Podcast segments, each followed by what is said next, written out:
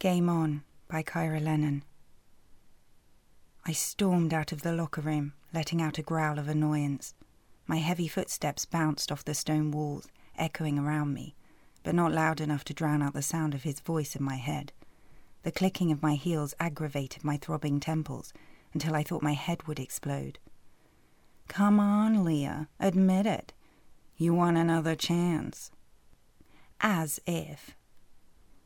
I walked up the stairs to the training ground's lavish restaurant, where the wait staff greeted me with a smile I was too angry to return. I craved vodka, but alcohol wasn't permitted, not even after hours. I ordered an orange juice and promised myself a proper drink later. Dealing with such a sleaze every day, I was astounded I didn't have a fully fledged drinking problem. Radleigh Rebel McCoy thought being the star of the Westburg Warriors made him a big deal. Maybe to the fans, but to me, he was a royal pain in the arse. If I'd known signing a contract with the Warriors would lead to such a high level of stress, I would definitely have had second thoughts about scrawling my name on the dotted line. The restaurant was always full at the end of the day, and the noise of chattering men did nothing to ease my aching head. Instead of going home after five hours of intense soccer training, the players preferred to eat on site. I could only assume the harder they trained, the more energy they needed before getting into their fancy sports cars and driving back to their mansions, where their supermodel wives and girlfriends waited to boink their aches away. Easy on the snark, lady. Your small town mentality is starting to show. Chuckling in spite of my rage, I propped myself against the sleek black bar. If the room hadn't been so full, I would have rested my flaming cheeks against the cool marble to extinguish my fury. Miss Walker? Oh boy. I closed my eyes for a second, hoping I'd imagine the sound of his deep, overconfident voice, but I could sense him behind me. Odour self importance swirled in the air around me. Mr. McCoy? Can I buy you a drink? There are only two types of people who would offer to buy a drink for a woman they'd only just finished arguing with idiots and egomaniacs. Radleigh McCoy was no idiot. No, thank you. A shiver rippled across my skin. Instead of being repelled by the brush off, he moved closer, his breath tickling my perfectly straightened hair. My impulse was to drive my elbow into his ribs, but I thought better of it. Too many witnesses.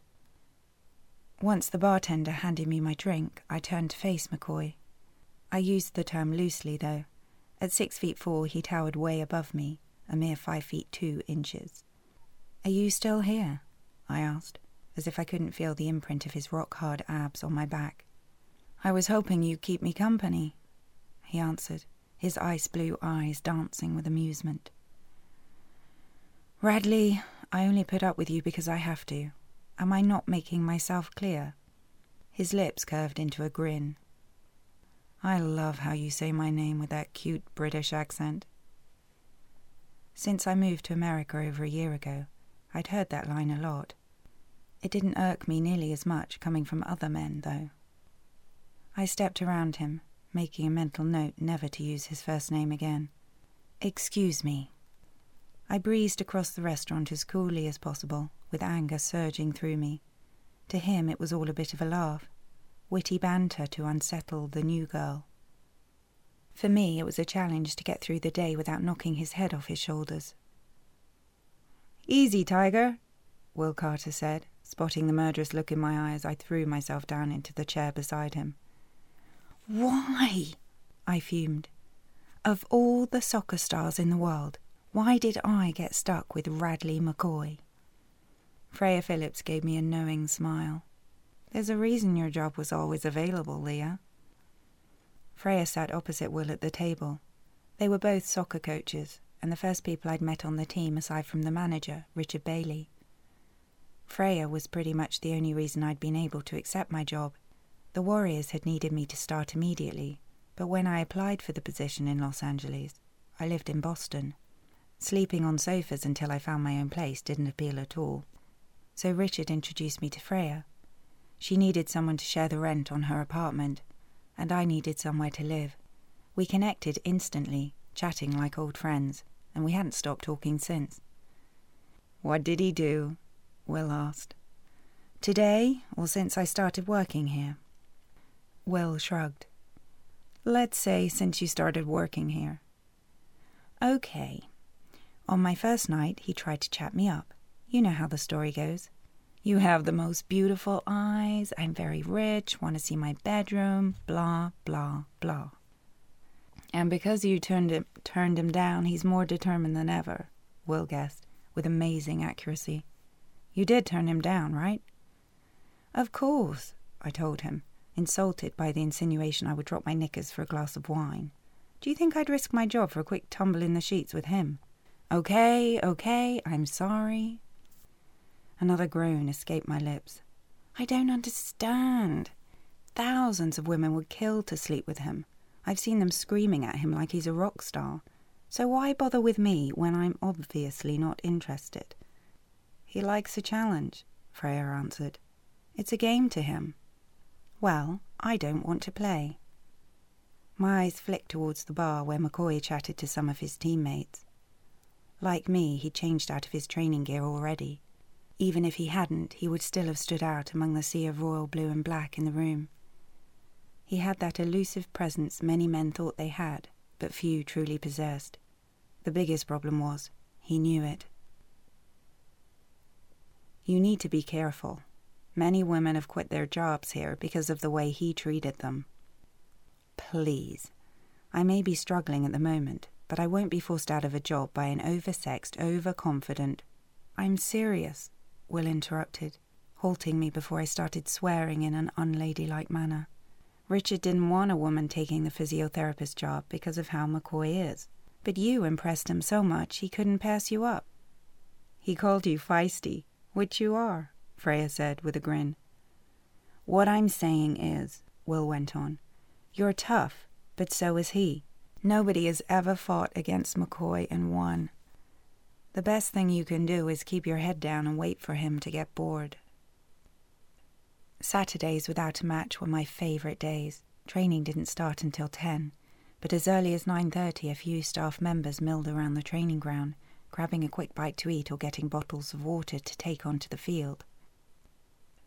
The sun streamed in through the glass wall of the restaurant and rays of light bounced off the sparkling cutlery laid out in preparation for lunch. The Warriors restaurant could easily have been mistaken for a hotel dining room if it weren't for the unmissable view of the pitch. The decor reminded me of a beach hut, with its soft sand coloured walls and laminate wood floor. Huge potted plants surrounded large pillars, and artsy photos of Los Angeles hung behind the bar. The track-suited team members looked out of place amongst such delicate furnishings, but there was no denying it was a great spot for relaxation.